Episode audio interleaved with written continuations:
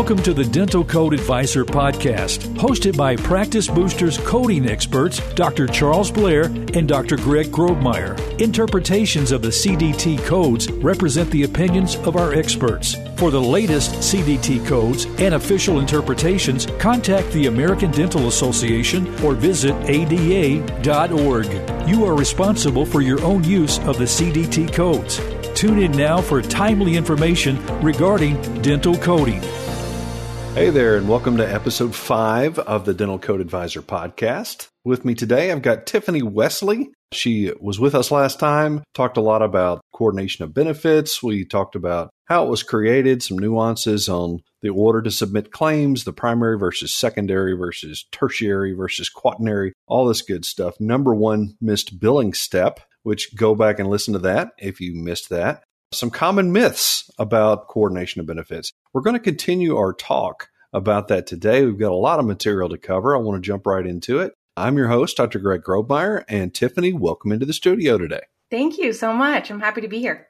Speaking of how plans coordinate, we did want to correct one error in our last podcast. I think, Tiffany, you had one spot where you had changed something or said something wrong. Yeah, so we were talking about traditional coordination of benefits. We gave this example of, say, both plans pay 80% for a $200 filling.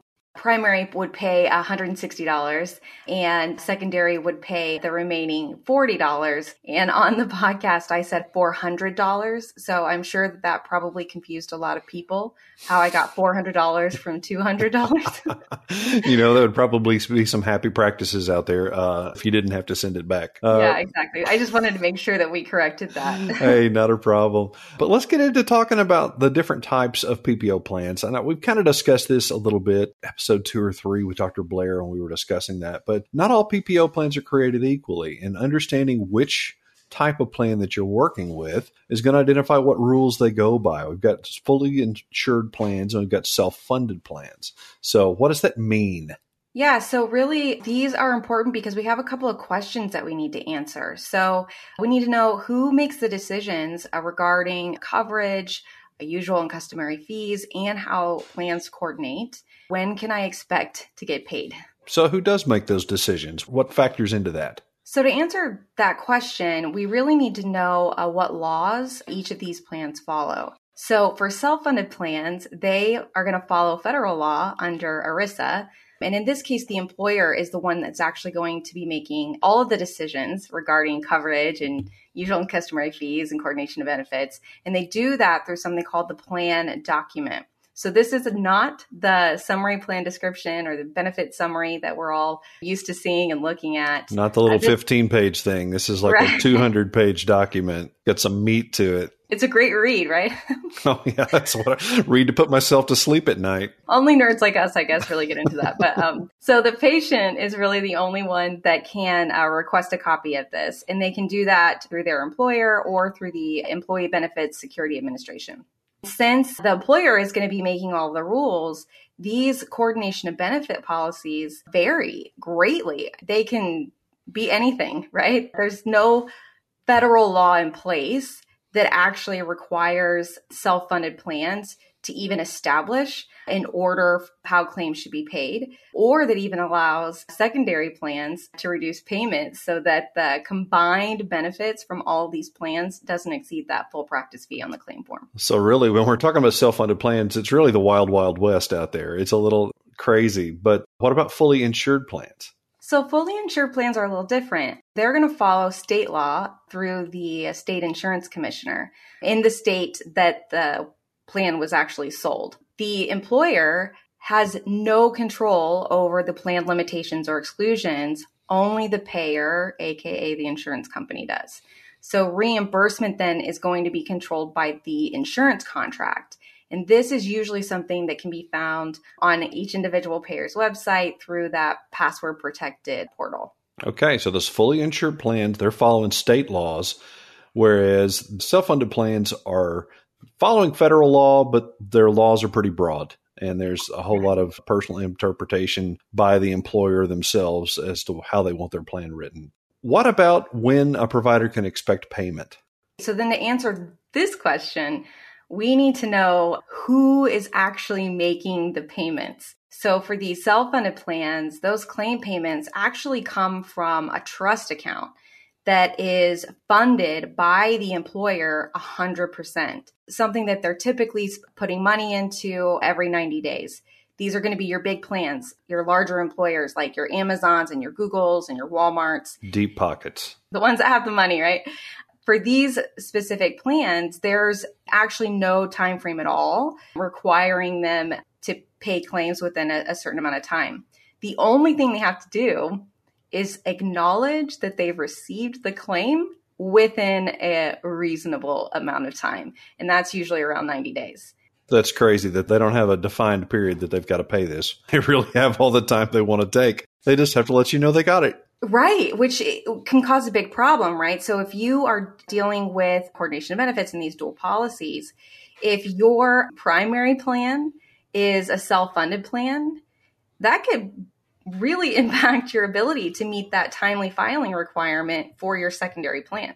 Oh, wow. Yeah, that's really true. That could really cause some problems. What about fully insured plans? For fully insured plans, the insurance company or the payer is actually 100% responsible for those claim payments in exchange for those premiums that are going to be paid by the insured or the beneficiary. All right, so the payer being the insurance company itself, not the employer, the employing company. Exactly. These are the types of plans that are purchased by like an individual or these small businesses that don't have those deep pockets to fund their own plans. So some states have laws pertaining to the time frame that claims need to be paid for these fully insured plans, depending on whether states have adopted the NAIC coordination of benefits model and which version they've adopted. They may or they may not have laws in place requiring plans to coordinate benefits. Yeah, we talked about that last time about how there's really no standard set. The most recent NAIC, I believe it was 2012. Is that what you said? And not all companies have adopted that. Right. They haven't. It's highly recommended, but they don't have to, right? It's up to the state. Yeah. It's probably going to do what's best for their bottom line, I bet. So what about some general rules of thumb for PPOs when dealing with coordination of benefits? So rule number one would be when treatment is performed by an in-network provider, then the patient actually receives the benefit of the plan with that lowest contracted fee.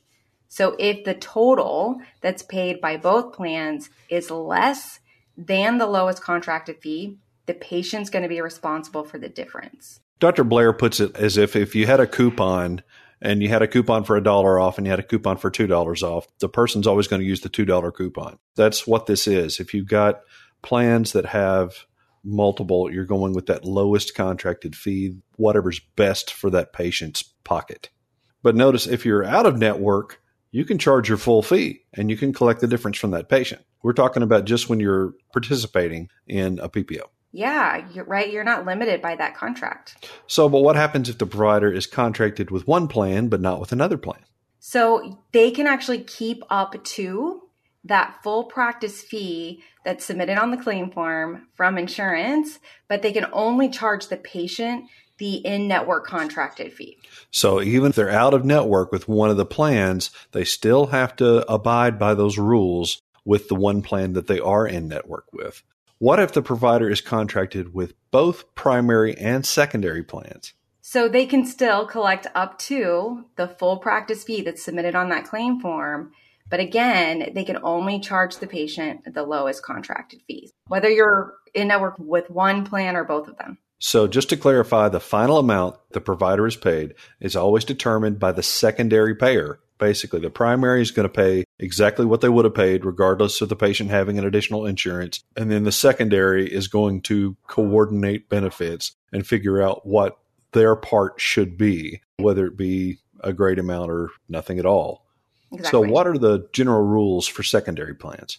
So if a secondary is one of these self-funded plans, so federally regulated, then the coordination of benefits follows the provisions that are going to be outlined in that plan document. And then if secondary is one of the fully insured plans, then coordination of benefits is going to follow that state law in the state that the plan was sold. If secondary is a federal plan that is not self-funded, then the coordination of benefits are still going to follow the federal laws that are very unique and specific to that plan type. Just as an aside, fee capping laws, that's one of the things you feel like if you've got fee capping laws in your state, that you don't ever have to worry about fee capping happening, but that's only going to apply if those state laws apply to the plan. Those fully insured plans are going to be under those laws, but the self-funded plans, they don't have to abide by those state laws. So fee capping still matters. Right. So self-funded plans that are federally regulated through ERISA, they're exempt from the state fee capping legislation. Yeah. So pay attention. So those are some great rules of thumb. Let's talk about non-covered services. That's a service for which no payment is provided under the terms of the dental benefit contract or insurance policy.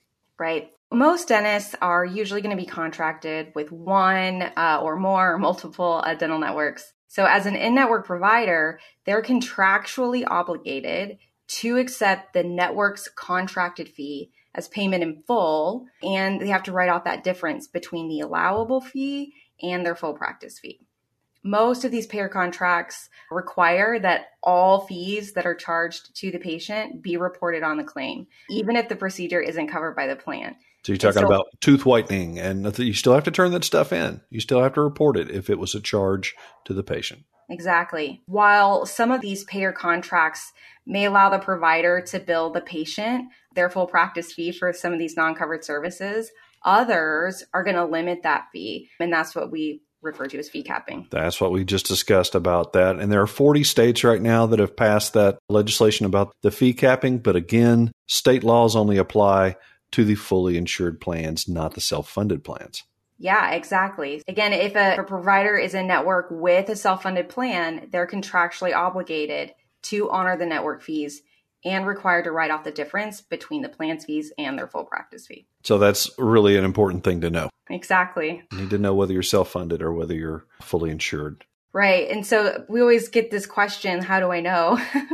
So most of these self-funded plans can be identified by looking at the patient's insurance card or that summary plan description. So if you see something that says administered by or administrative services only by, chances are that's going to be a self-funded plan. Or if you see that claims should be sent to an administrator, a management, or a TPA, chances are that's going to be a self-funded plan. And third party administrators. Right. So that's meaning they're just doing the paperwork. They're the go-between for the deep pockets of the employer and paying out these claims. So they're just doing the claim and they're getting paid a little bit for each claim that they process.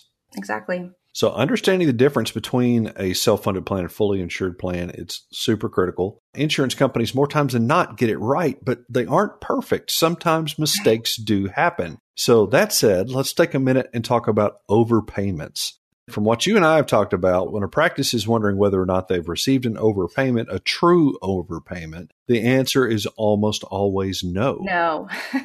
So you have not received an overpayment unless the total payment from all payers exceeds that full practice fee that's been submitted on the claim form. Yeah, a lot of practices actually send that money back, and it really belongs to them because you can keep up your practice's full fee as long as it was the fee that you reported. So keep that money. That does not go back. It's not an overpayment. That actually belongs to you. Right. So some secondary plans actually will coordinate up to their allowable fee if it's higher than the primary's allowable fee. So it's always important to remember to report that full practice fee on the claim form because your secondary plan may come back and they may actually coordinate up to that amount. That's awesome. So we talked about the rules of thumb for coordination of benefits. What are some rules of thumb for these overpayments? So again, always report that full practice fee on your claim form and always require the patient to assign benefits, these secondary benefits to the practice.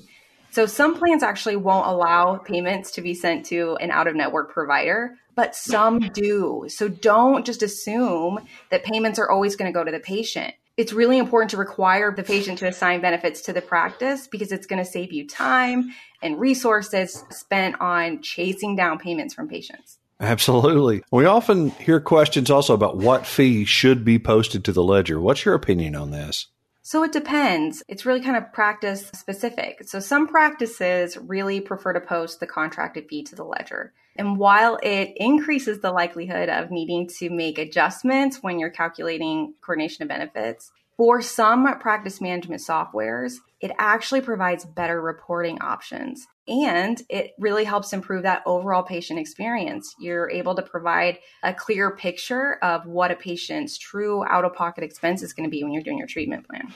On the flip side, now, some practices like to post the full practice fee to the ledger. So what are some reasons that would make more sense?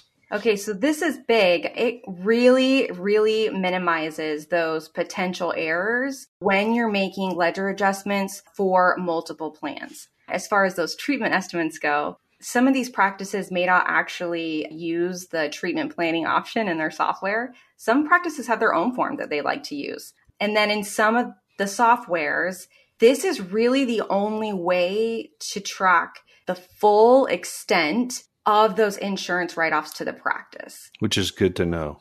Absolutely.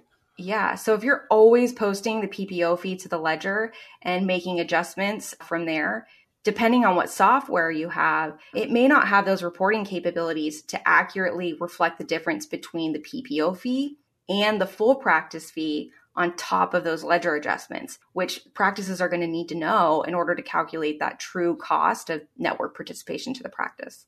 So the best practice is to always consider the needs of the practice and the patients before deciding which decision to make about how you want to report that, how you want to post that to the ledger. So yeah, exactly. Do your research, know your options, and do what's best for you. And know your software. Understand what it's capable of because it's going to vary from practice to practice.